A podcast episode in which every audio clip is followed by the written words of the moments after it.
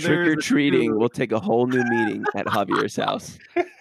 if these trick or treaters are Russell Crowe sized with a hammer breaking through my door, yeah, you have something to be worried about.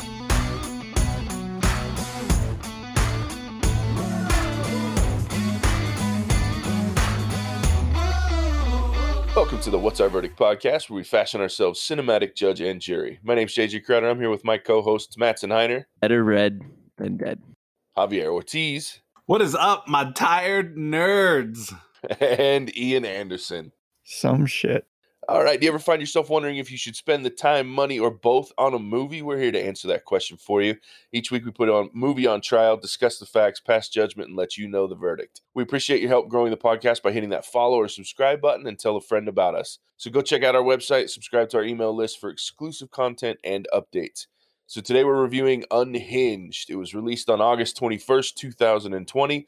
It's directed by Derrick Borte written by Carl Ellsworth. It stars Russell Crowe, Caren Pistorius, Gabriel Bateman, and Jimmy Simpson. Unhinged is about a woman who, after a confrontation with an unstable man in an intersection, becomes the target of his rage. We do have something new this week, so new movies finally hitting theaters. We are going to introduce a new rating system. So we're going to start, as usual, with a new movie with a spoiler free review from each of us, and then we will give it a rating based on a three tiered scale. That scale being worth it, or you should definitely go see this in the theater. Stream it, meaning it's worth watching, but it can wait until you can watch it from the comfort of your own couch. And finally, skip it, which just is what it is. You don't need to watch this thing at all. So, with that being said, let's jump into our spoiler free reviews. Matson, why don't you get us started? Ooh, the pressure, kicking it all off. For those of you that have been paying attention to us, we did this uh, reaction trailer a few months back, and I would definitely remember this movie from the trailer. And the reason I bring that up is I think this movie's trailer did the movie justice. There was a lot of suspense. Russell Crowe was creepy, scary, whatever adjective you- want to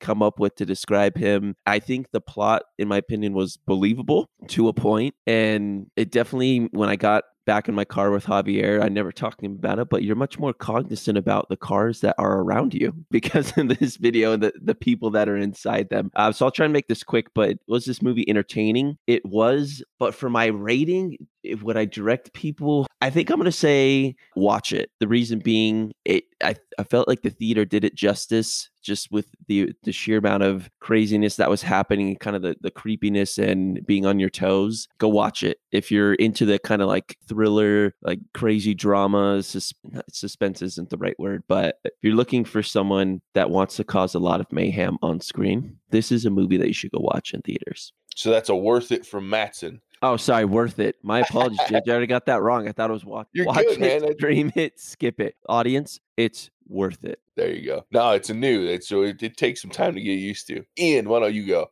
Yeah, you bet. Definitely a very intense movie. Uh, you're always expecting something to happen. I know I was like, you know what's going on, so you keep expecting something to happen, and sometimes it does, and sometimes it doesn't. So it would kind of like catch you by surprise as far as uh, just some of the things that happen in this movie that are very intense. It's yeah, if you like the thriller genre, this is going to be a great movie to go see. Um, I'd say worth it. Javier.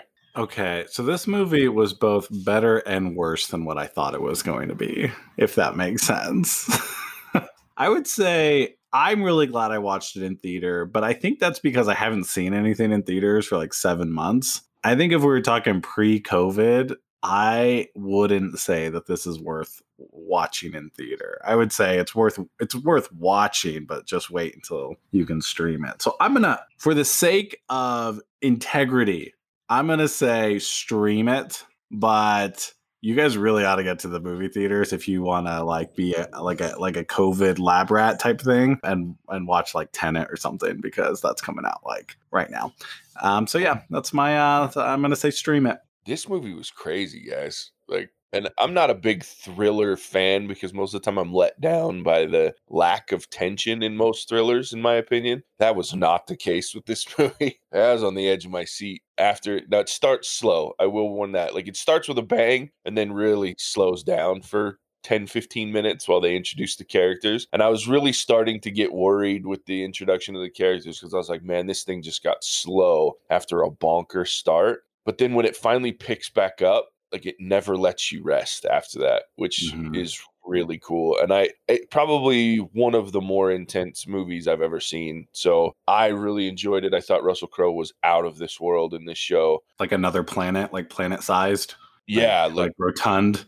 I mean, he it looked like me on screen, only better looking. So he was, uh yeah, he put on some weight for this role, but he looked like he just he scared me. Like I was like, oh damn, this guy's crazy. So I definitely say worth it. I definitely see where Javier's coming from, though. It may just be part of, but I don't think it is. I think for a thriller, that's the most tense I've ever been for the duration of almost an entire movie. So for that alone, I just don't think that being sitting on my couch, I would have been as uncomfortable and tense as I was because it's my couch and I'm really comfortable on my couch. So I think for that reason, I say worth it. Go see it so that you can feel the full effect of this movie. That's three out of four worth it and one stream it. Sounds to me like, you know, if you're ready to risk COVID for the movie theaters, which I think they're doing a great job keeping them clean, at least based on our experience. So go check this movie out. If you haven't already, pause it now, go see it, come back because we're getting ready to spoil this thing. If you're okay with spoilers, hang out with us because we're going to spoil the shit out of this thing. Guys, this movie was crazy.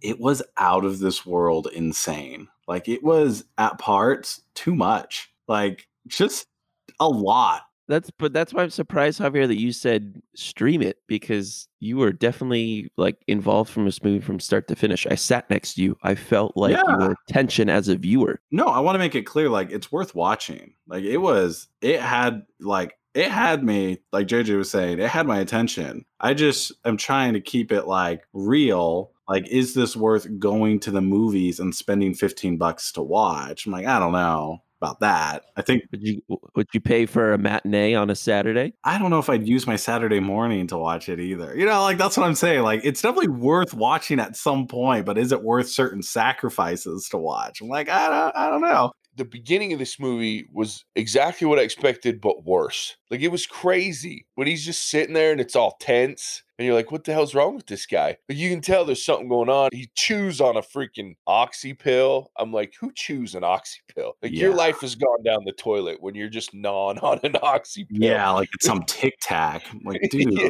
Can you light a match like he did with just your yeah, finger? how did he do that? Eh, there's there's matches called strike anywhere matches, and they're quite sure, easy to light. sure looked cool, and then Yeah, he just let it burn in his ha- in his finger. like I'm like that would hurt. Then he gets out with his hammer and just slow walks to the door of his, and you don't know at the Uh, time. JJ, just don't assume- forget he he folded up his jacket Oh, in yeah, the pouring right. rain, like all carefully, and then then and then he grabs his hammer. You're like, okay, like let's just get all wet before we go do this. Wasn't it an axe? I know it was just a big ass hammer. It look, I thought it was a hammer. Wow.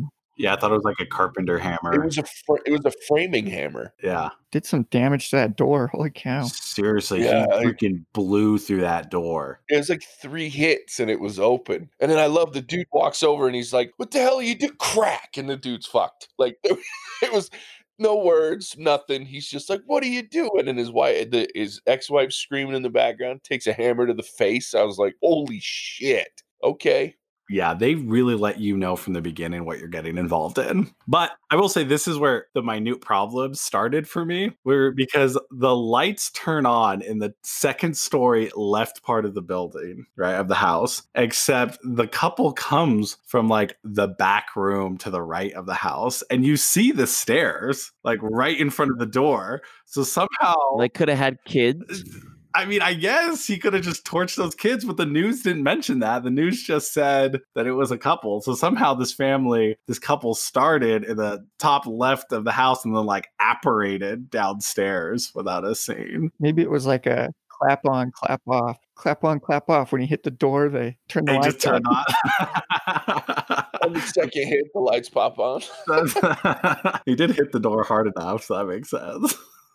They really laid out for you that there are no holds barred in this movie at all. And I know I mentioned this to you guys while we're watching it like six times, but this is a very pro Second Amendment movie because if that dude in that house had a freaking shotgun, like boom, game over, movie's done. You know, in Utah, you can actually shoot through a door. So if that dude was trying to break down my door, I just send a couple hollow points through my door. I don't. He doesn't even get through the door. That's all I'm saying. Here's the thing, though, is they weren't down there fast enough that. He was through that door in three swings, and they it opened as he they were coming into the room. Now, if you had it in your hands, obviously, when you come to the door, that changes the game for sure. But the funny part is, is I don't think there. I think there are people out there that that's the first thing that they would do. I think most people, though, your natural reaction, you've just been woken up, someone's beating on your door, is to just be like, "What the fuck is going on?" And you just run over there and see it. Now, because I can't even say that my first reaction would be to go grab my weapon. I just want to speak to anyone that's delivering something to Javier's house from now on. If it's an after hours delivery, please Knock nicely. don't bring it directly to his door. Maybe knock on the window by his front door and then step Knock away Knock on the windows are worse. from the door. Yeah, dude, UPS, just do the Amazon, it- contactless delivery. You're safe. I- there. I'm just saying, b- be careful. Don't come by my house. I mean, I'm worried. I when I come to your house later at night, I may have to call you first just to let you know. Absolutely. Yeah, no shit. Absolutely call me first. Don't just walk into my house. And if you're gonna doorbell ditch at Javier's house, make sure you run quick. I would just like to make it abundantly clear. I don't I'm not looking for a reason to shoot through my door.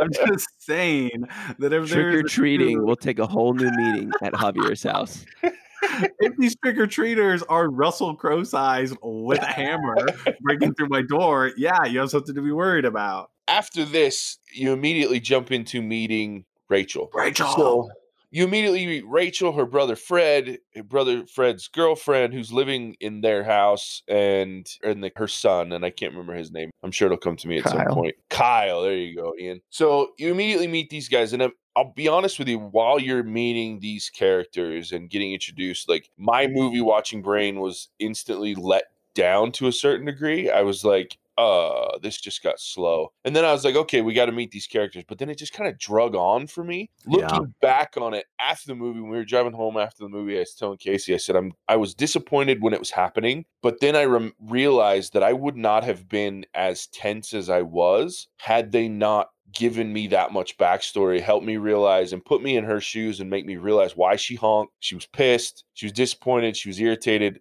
And so I was like, okay, I get why she honked. I get why she was being a bitch after the fact. And then I was like, and then I felt for, I cared about Kyle. I cared a little bit about Rachel because I'm supposed to. I didn't give a shit about Fred, unfortunately. But I don't think I would have cared as much. I don't think I would have been as intense if they hadn't slowed it down and let me fully get to know these characters. What do you guys think? You know, my only like disappointing factor that character background thing is I feel like they gave all the characters these character flaws, right? Like Rachel's this disappointment to everyone around her, and Fred is like this deadbeat entrepreneur, quote unquote, right? Like, but they never have a chance to redeem themselves of these bad qualities. You know, and so I guess that's the only part. Like, I was kind of, I was Matson kind of made a joke afterwards, like, "Oh, I guess everything's okay now that like nine people are dead. I guess happy, happy ending."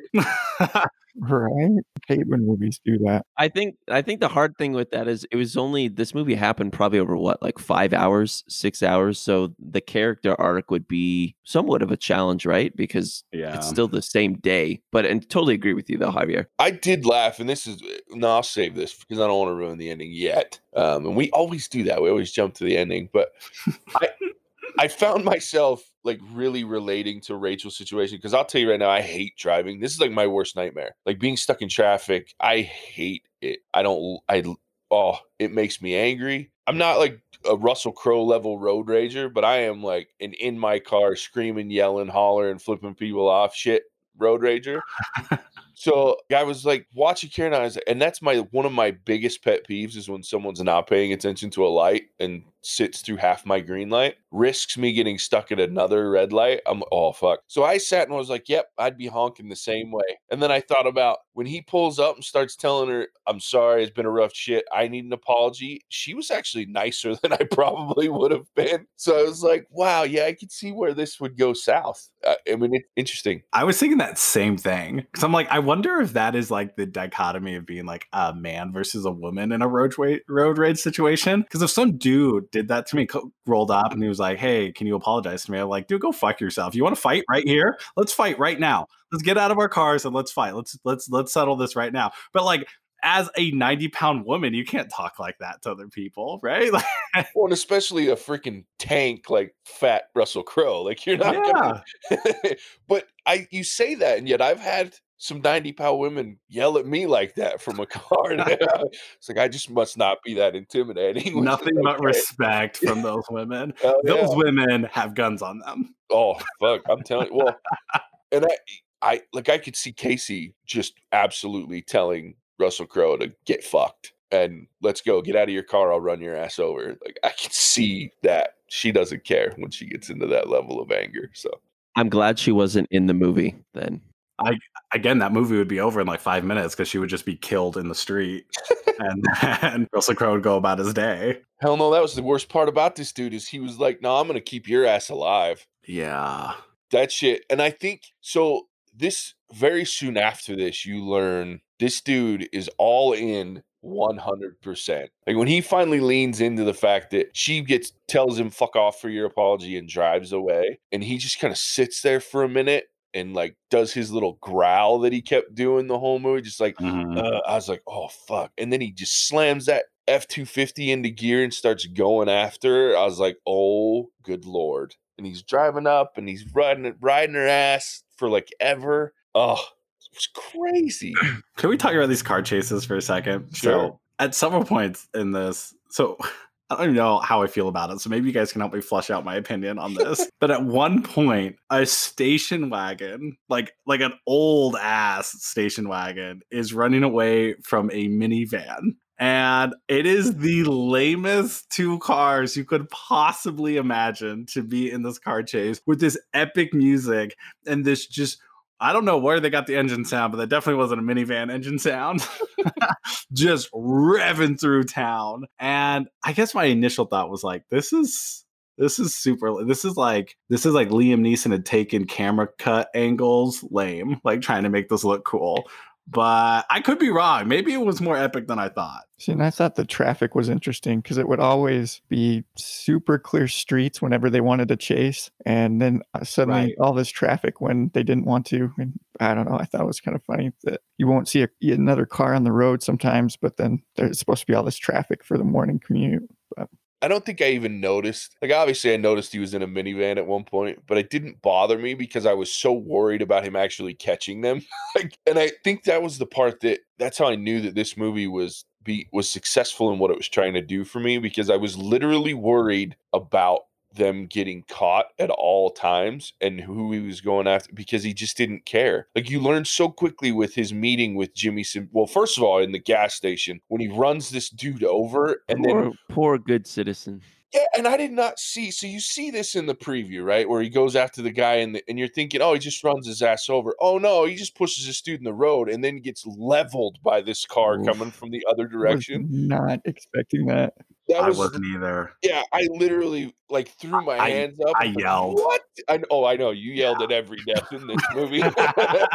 This movie, this movie had two final destination deaths. That one, and then the police officer when they're trying to flag him down, and they do, but then Russell Crowe rams into him, and you just think he spins out and he's gonna be fine to keep driving. And all of a sudden, the just the big semi or whatever, the dump truck, oh, it's just Granted, I saw that in the previews, right? But I'm like, this cop just spins out on the freeway. And then instead of getting the fuck out of the way, he continues to like radio call someone just in the middle of the freeway, just sitting there. And I'm like, move, just move your car. Just, just get back in a lane. dude, that dude was fucked either way.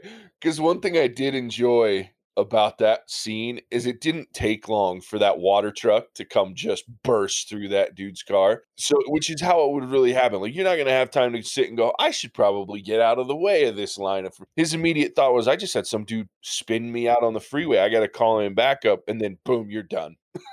it, and it was so completely true. what do you do for that? There's no open casket at that funeral. Like, do you just have a picture? Yeah, no, that's closed for sure. I, what, is there anything in the casket? I don't know. I want this to be part of my will. If I am just obliterated like that, I still want an open casket. You're so morbid. But let's back up a second because that was a cool death. But the other one I didn't see coming completely that they showed in the preview, and I think this is to Matt's point why this preview was so successful to me because most mov- most previews nowadays either give the movie away or they give you a bunch of lies, like they show you a bunch of shit that's not actually in the movie. hmm This one showed a bunch of shit that's in the movie, but they just did not show you how far this shit was going to go because they showed mm-hmm. Jimmy Simpson's character getting his ass beat in that diner, but they don't show the butter knife Ooh. in the back of the neck. Yeah. they don't show the multiple how many times he got hooks. punched. Yeah, or the multiple times his face gets smashed into the table, or just the coffee mug to the Yeah, the first face, hit. Yeah. That one got me. Javier shook our whole row. He jumped so hard at that. Like it was that was so and I was like, oh God, because like it immediately and I loved like the blood on his face. Like you could tell he was messed Oh, up. oh, he would have been bleeding a lot. He had like shards of mug in his face, and I knew it was coming because he picks up the mug, he puts it on the table, right, and he's just like, you know, I'll bet you a cup of coffee or you know whatever. And I knew, I knew he was going to use that mug. I just was not expecting just the straight right hand to the face. Yeah, he turned his coffee mug into brass knuckles with like yeah, the ability to cut and maim. With, uh, God, right in the face. That's where I had a problem with this movie because after all that happens and everyone's recording and everything, he just gets back into his truck and keeps going. And that was one of my biggest problems with the movie where at some point I know like there was they had the GPS thing with the phone and the iPad that worked, but like the police force and everything always just seemed to be so far behind. And if you already killed a couple people at that point and you're still driving the same vehicle, to me, I mean, I would hope our police force would f- identify that vehicle sooner than what they did, especially it being such a large vehicle that's like it's not hard to see. So I don't know. That was a little hard for You know, me. driving like a Hyundai Elantra, not like a not like a Honda Civic. Should have put them in a Prius. But that was a little. I don't know if anyone else felt that way, but I know I, w- I sat next to Javier. We were talking about that, and Javier, you seem to be more in my wavelength, where that seemed to be a tad bit just not as believable. Maybe the cops are just like stuck in traffic. yeah, Here's my thing with it is it's not as easy as you think, especially in a big city. They're obviously in a larger city. There are a lot, and they don't show it in this movie because you need to be, for the sake of the film, you need to be able, able to, as a watcher, quickly identify that truck. But in real life, there are a lot of large gray trucks driving around all over the place. So to be able to identify that truck at a drop of the hat, and not only that, but it was kind of a commentary for me on our world today because something like that happens in a diner, people don't immediately call the cops. They immediately start filming, right? So you have to take into account the fact that you have to wait for someone to actually call 911 instead of sitting there gawking like some sort of spectator sports going on instead of someone getting their ass beat. And then once they've been called, there is a minimum response time. It's very rare. They show in movies a lot, oh, here's a call on your radio that I just happen to be three blocks from that location. It's horseshit. There's not that many cops in a city that allow them to be that lucky. Most of the time, they have a minimum of five to 10 minute response time. And that's once they get the call and get it out there. Most of the time, you're 15 to 20 minutes, if not longer than that, for a cop to actually get on scene of something that's happening. To be fair, though, he murdered his ex wife and her new husband at four in the morning. So the cops were aware that he, and they were looking for him specifically since four in the morning. Mhm. And he was driving his own personal truck. We're talking five hours later, the cops have not caught this guy. I think there is something to say about that. Like he's driving his own personal car. Yeah. OJ Simpson drove on an empty freeway for three and a half hours before he stopped, and they just let him drive. But they found him. Yeah, but Sure. they found him, right? Yeah. I think that's the only point. Like they just don't know where this dude is for five hours, six hours, seven hours, eight hours, right? Like he goes all day murdering multiple people, and the cops are just like, don't know where he is. Yeah, I didn't have as hard a time with that. So I have a question. How realistic is it that you wouldn't have a lock on your phone? Because I feel like that would have negated like most of the movie, but instead she had her phone without a passcode on it. That seems unbelievable. And they explain it in passing. Yeah, they're just like, right? oh, she. Where she's like, she's like, I took it off because I almost crashed trying to unlock it or whatever. What a dumb reason.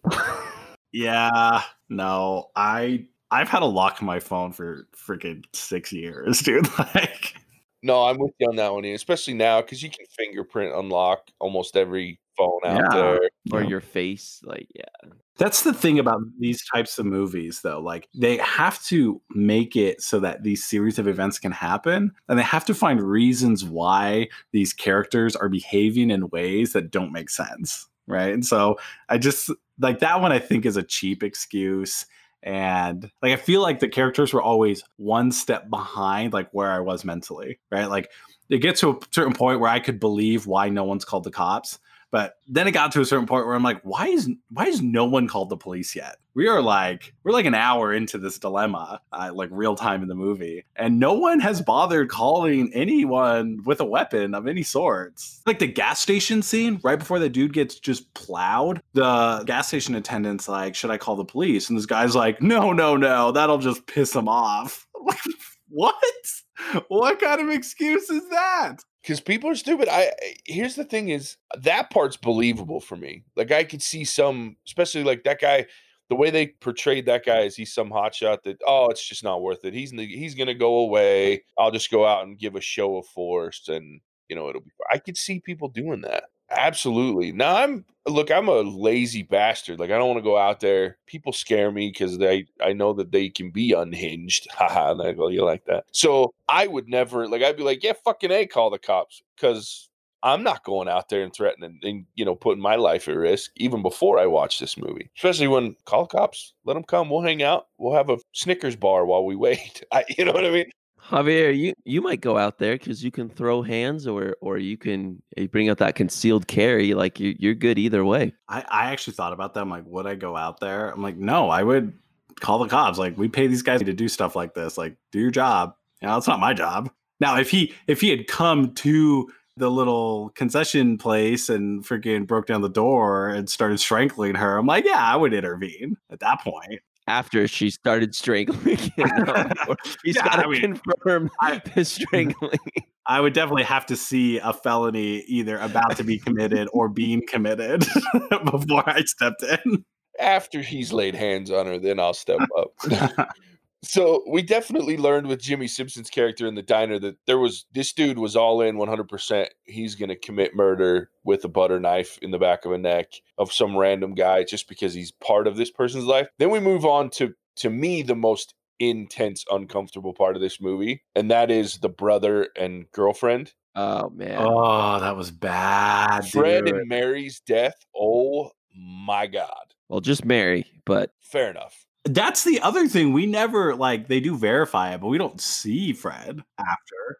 but I I know why they did that, but I don't. Uh, I, I want to wait till we get to the very end of this movie. But when he, when you're Fred and you're chilling there eating cereal, watching this truck that you this news story again, and all of a sudden you hear the crash and the you know something's going on. You're walking around with the kitchen knife. That is the most brutal murder when he shoves Mary Yeah. into the knife, and then not only does he shove her, but he pulls her off two or three times and shoves her back. I was like, stabbing by human. Are you shitting me right now?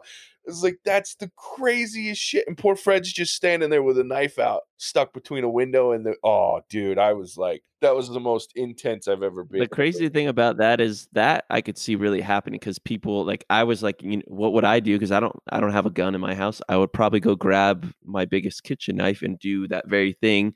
And then to for what the man did, Russell Crowe's character, you wouldn't expect that. So to me, it would probably work, which is sad to say, but yeah, Oh, No, I was gonna say that's a moment where I was like, "This is too much, man. This is this is a lot." Like, because then he straps the dude to a chair yeah. and fucking covers him in lighter fluid. and makes him write this letter to his sister, like rebuking her and blaming her for all of this, all while his dead girl fiance is laying on the bed in front of him. with a knife in her chest. Yeah. So what this movie doesn't touch on, I think Fred would rather have died as well because he's gonna have. I don't think therapy's gonna bring him back.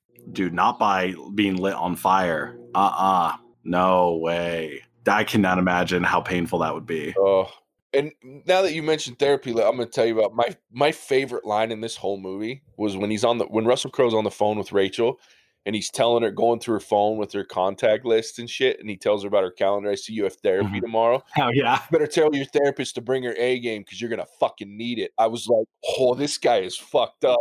That was amazing. That was an incredible line. Seriously, that'll go down as probably top ten lines of all time for me because that he just was so casual about it at first. Oh, I see you have therapy tomorrow, man. You better tell your therapist to bring her A game. Pause. Because you're gonna fucking need it, and then hangs up. I was like, "What in the fuck?" And she will need it. So maybe I should change my stance. I think it's a pro Second Amendment and pro therapy Oh, movie man. Oh yeah.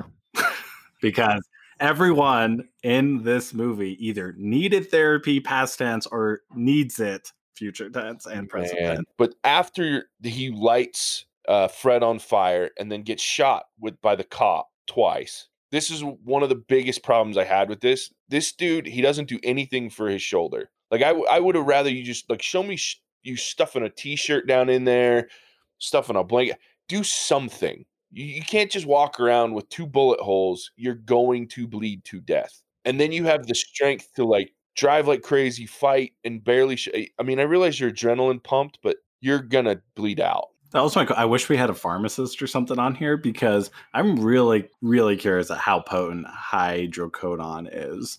Like, it does it negate pain, bullet wound pain enough to be able to like go kick down some doors and like beat up a kid? Okay, now that I'm saying it, I guess it wouldn't take that much. But I, yeah, I'm with you, dude. I feel like I feel like being shot should be a little bit more debilitating than that. Yeah, and I, I'm okay with him doing stuff, especially on the oxy. He had enough. o- He almost had a full bottle of oxy when he Dude, he was and- loaded on that stuff. and that stuff's no joke. Like uh, oxy will help you with your pain. It's not the pain I was worried about. Like I get him fighting through the pain. I get that. This guy's on pure adrenaline mode. My problem is the blood loss. You got shot twice. You got shot in the shoulder, and then from what I saw, there was one right lower than the shoulder on his side, and maybe Yeah, I when he was didn't running away. Yeah, but even the shot in the shoulder, there is you're not gonna. He, didn't do anything to stop the bleeding. It doesn't just kind of stop when you have a hole in your shoulder because it was a through and through wound. That thing's just gonna bleed, and especially the way he's injuring it and he's moving around, he's gonna continue to agitate that wound and bleed. And I don't know. I'm not a medical professional, so maybe I'm completely up in the night here, but that bothered me. You make a good point. It would have been 10 seconds of showing us, the audience, that, hey, I'm addressing it. I'm not doing crazy anything because he knows he's going to die that day. But you're right. I think that's a Yeah, just like point. duct taping a rag to his shoulder would have been good enough, Yeah, right? anything. Uh, yeah, I mean, even just wrapping duct tape on it, I'm okay with that. You just got to stop that bleeding to some sort, right? So that you're not going to die. Blood loss is blood loss. You, you can't live without blood, and your body can't produce it faster than he'd be losing it. So, anyway, that was my biggest issue. But once you get past that, like after that, it's just a race to Rachel. Like they shut down the school. I love when she goes in and just lights this teacher up or the principal up. I would hope though that the principal wouldn't give up the kid. What do you guys think? I think if a parent comes in and says, "Give me my fucking kid," that a school should give a parent their fucking kid. That's what I think. I don't know, man. That's crazy. Because if he's in that if he's in that school, he's completely safe. There's cops there. There's people there. He's not going to get caught if he goes there. I mean, I think strategically, from like Rachel's point of view, it makes the most sense to keep him there. But And if I'm Rachel, and I get she was trying to save her brother, but if I'm Rachel, watching what this dude's done up to this point, sorry, bro, you're fucked. I really fully, I mean, he was gonna kill Fred no matter what, and sh- somewhere in her mind, she's got to know that, right? So backing up a little, right? So that conversation that he has, the man Russell Crowe has with Rachel, and he's like, "Choose a name because I'm just gonna go oh. kill someone." Super intense. But where is she going? She's she's like driving at some point, and then she's like parked at another point. Like she just drove to a parking spot. That was, I think, like thinking back on it, I'm like, why didn't she go somewhere? Why didn't she call everyone that she knows and say, hey, this guy is chasing me. Get to a police station, get somewhere safe, get away from where you are, leave your phones because he's tracking phones. Like, I just feel like if you're going to do something, if you're going to be parked doing nothing, call Fred. Like, Fred, someone's coming to kill you, dude. Run. I think it would depend because she doesn't have her phone, so she doesn't have everybody's numbers. So unless she memorized them, Oh, that is a That's- good point. yeah, actually. she's kind of SOL. That's a really good point because I don't have my brother's phone number re- memorized. Yeah, that, that would be very believable for me. That's a good point, I barely have mine memorized.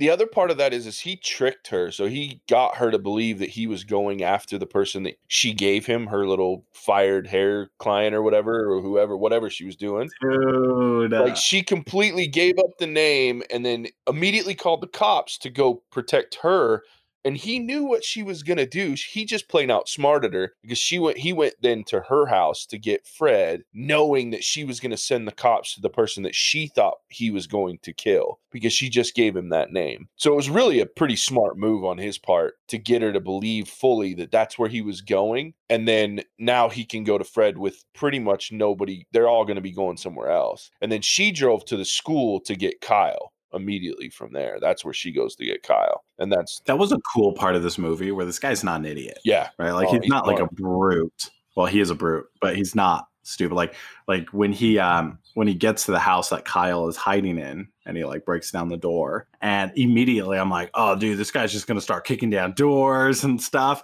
And no, he's like, "Hey Kyle, it's the police." I was like, "Oh, snap. Like that's actually pretty smart."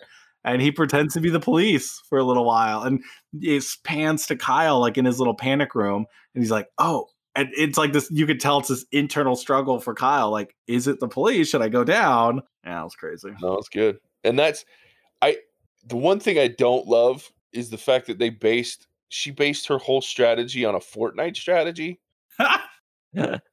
not a real fortnite strategy Yeah, a fortnite a very- strategy that her kid made up And a very shitty Fortnite strategy to boot. yeah the strategy is if i remember correctly it's two people one person distracts an enemy while the other person hides Yeah, it's you go Collects- somewhere. Yeah, you go somewhere you know well. One person eh, hides and goes and gets a golf cart, these drivable golf carts. oh that's right And then the other person is distracting the enemy. And then while they're distracted shooting, the other guy comes running out in the golf cart and runs them over. And so that's where her whole car drive into his car. And I oh, all right I do like that they use the neighborhood, like her, because they talk about her mom's neighborhood being a bunch of crazy cul-de-sacs and roads and being a maze. That's cool. I get that, and the fact that he doesn't know that address because the mom's not there anymore. She's at the home. But I, but then the whole, yeah, she just says it's like your Fortnite strategy. I'm like, oh fuck me, for real. That I, So Yeah. she hits hit the minivan that he's in, flips it over, and this Russell Crowe is nimble. yeah, he's a fat, Because- nimble shot guy because he gets Yeah, out this- quick.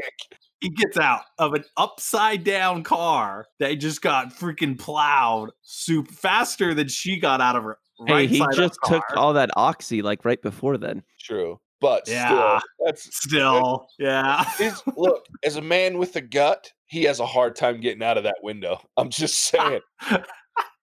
I have a hard time getting out of doors sometimes. Are you shitting me? Crawling out of a Well, window? that's why I wanted to say they couldn't. They, we couldn't have cooler cars in this car chase because he wouldn't be able to fit in a, a nicer Yeah, car. He That's he true, actually. But he was a real dude, man. There was no, and I'll tell you what, he was brutal because when she comes around and he just beats her ass, Yeah. like throws her around, and nothing was unrealistic about that fight, which I love. There was no fights in this where I was like, "Oh, that's superhuman shit." No, he just fucking threw punches and outweighed her, so he picked her up and threw her around. Like that shit was crazy. I was gonna give her credit. Because I Oh, mean, she took like 15 got a blows chin. that. That's what I was saying. Yeah.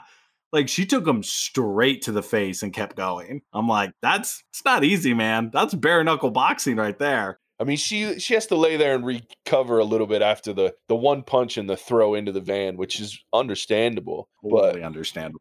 man, it was that was crazy. And then so then you go up to he's in the house. He you know he pretends to be the cop. They find the kid. She gives away his location. Unfortunately, Yeah.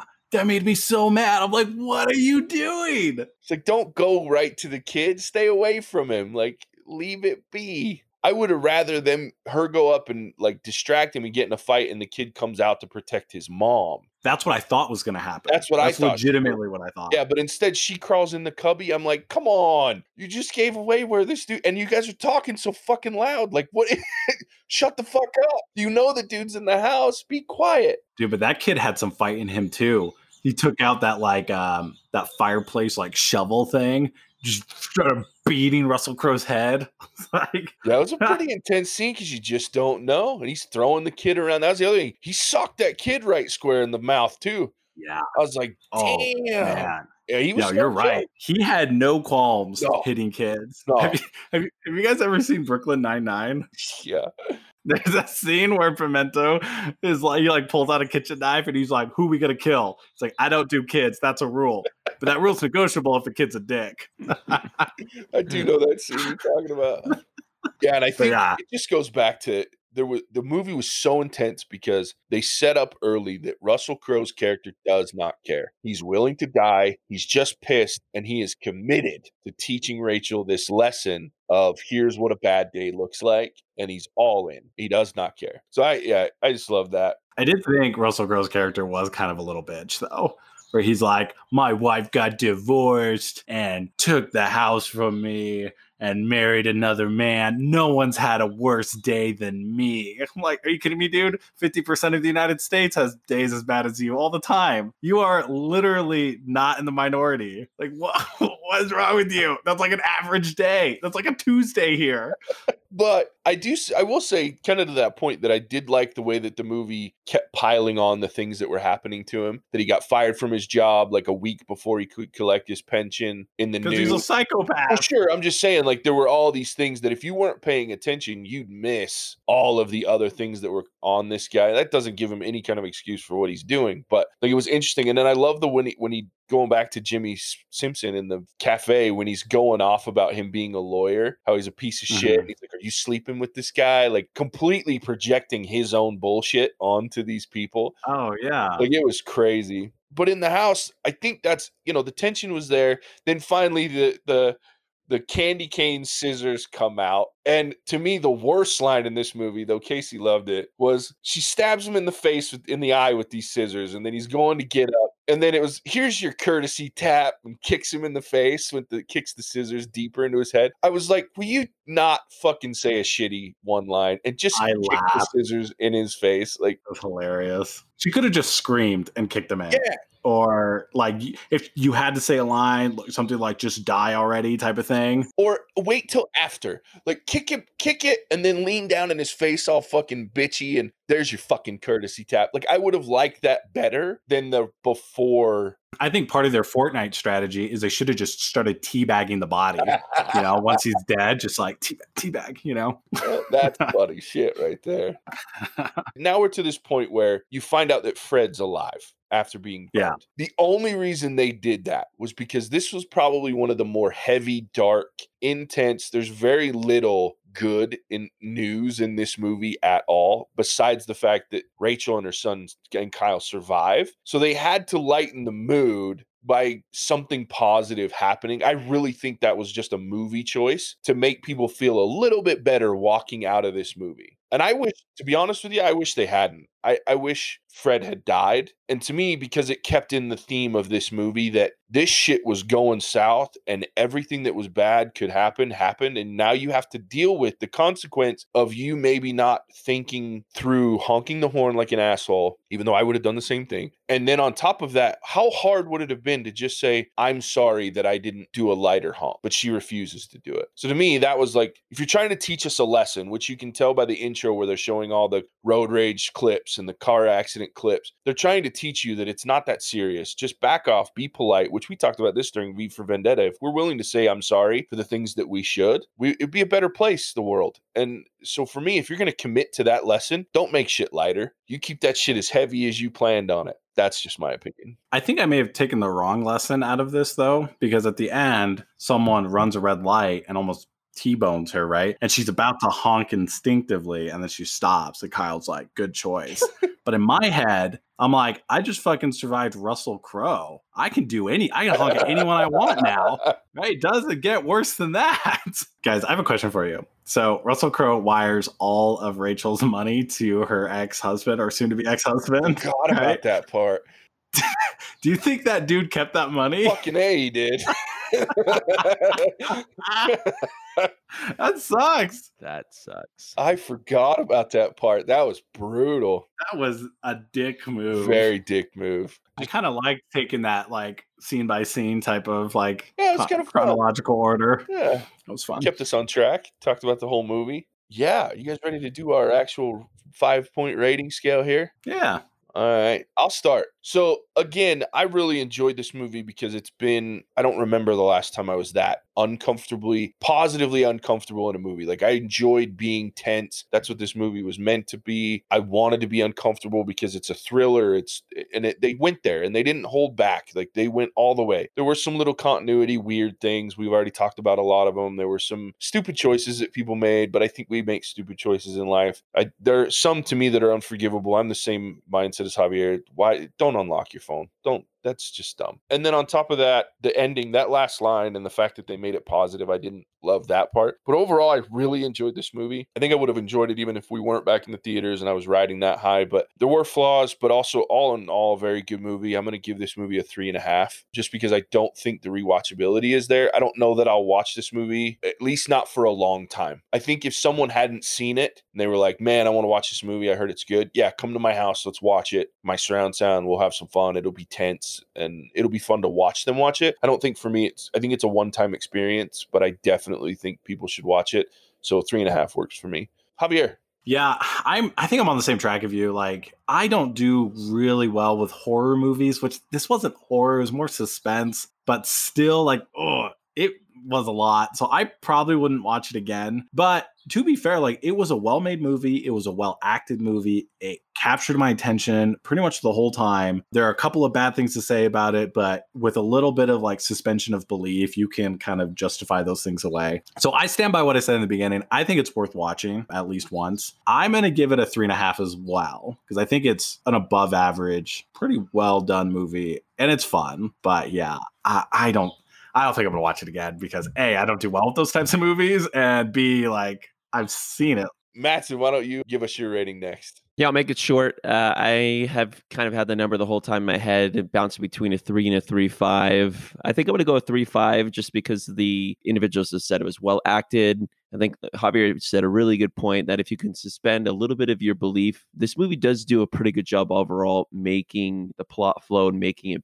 be something that I could see happening, albeit with a couple nuances that don't work. I could see someone being this unhinged, this mentally unstable, and want to make their mark on society in the only way that they have left through violence. And this movie portrays that and a very captivating presence on screen. So if you're looking to have something to watch with your friends that you want to all be at the edge of your seat and see what happens, this movie will do that for you. So 3.5, not something that I'm going to go immediately watch again, but if all of us were like, we want to feel that suspense and we wanted to watch it, I would watch it again. But I don't know if that's going to happen. All right, Ian, bring us home. You bet. I really enjoyed watching this movie. I think it did exactly what it was meant to do, with my one beef being what JJ mentioned, uh, the ending, because it should have remained a heavy movie. Like Fred surviving, like might even be worse than him going. You know what I mean? Like, and they tried to make it feel all positive as they're driving back, and they're they're kind of like, oh, we survived, and it's like all these people died. Like, I don't think they would actually be any kind of positive, happy moment in that situation. It would be like, oh, that's the, at least Fred lived, but I don't know. That kind of bothered me. But I'm going to give it a four. I think four being the first time you watch it. If you watch it after that, I don't think it's going to be as good of a rating. I would watch it again, but I'd have to not see it for quite a few months before I'd watch it again so that you kind of still get the the jumps and the the thrilling atmosphere that it brings. If you need to watch it again, have Javier with you or someone like him and then the rewatchability is probably still very high. I just love that you guys get off on my pain. You know, you guys are a bunch of sadists. I yeah, I laughed. Like I was almost distracted a couple of times because I was sitting there going, "Something's about to happen." I cannot wait for Javier's reaction. like I said, Ian was a very calming presence for me, so it would have been worse without Ian right next to me the whole time. Well, I'm glad I could help. yeah, I mean, even the parts we knew were coming, the cop getting run over by the freeway, like Javier, like like audibly, loudly screamed at it, and I was like, "Dude, you knew it was coming. It's in the." I knew it was coming.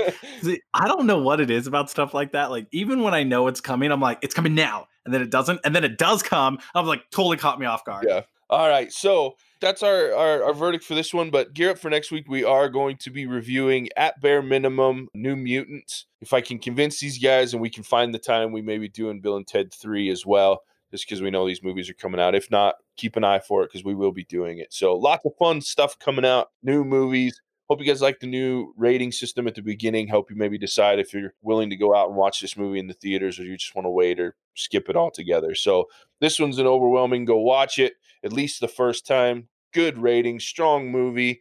Uh, Matson, why don't you tell them where they can find us? Yeah, you can find us wherever good podcasts can be found. Uh, your major places like Apple and iTunes. Find us on social media on the big three and come check out our website and also check out our YouTube channel. Excited to engage with you guys in all formats. Slide into our DMs. Let us know what you want us to talk about or movies you want us to review. Perfect. Thanks, Matson. All right, guys, that's the verdict, and we'll catch you on the next one. Bye bye now. Bye.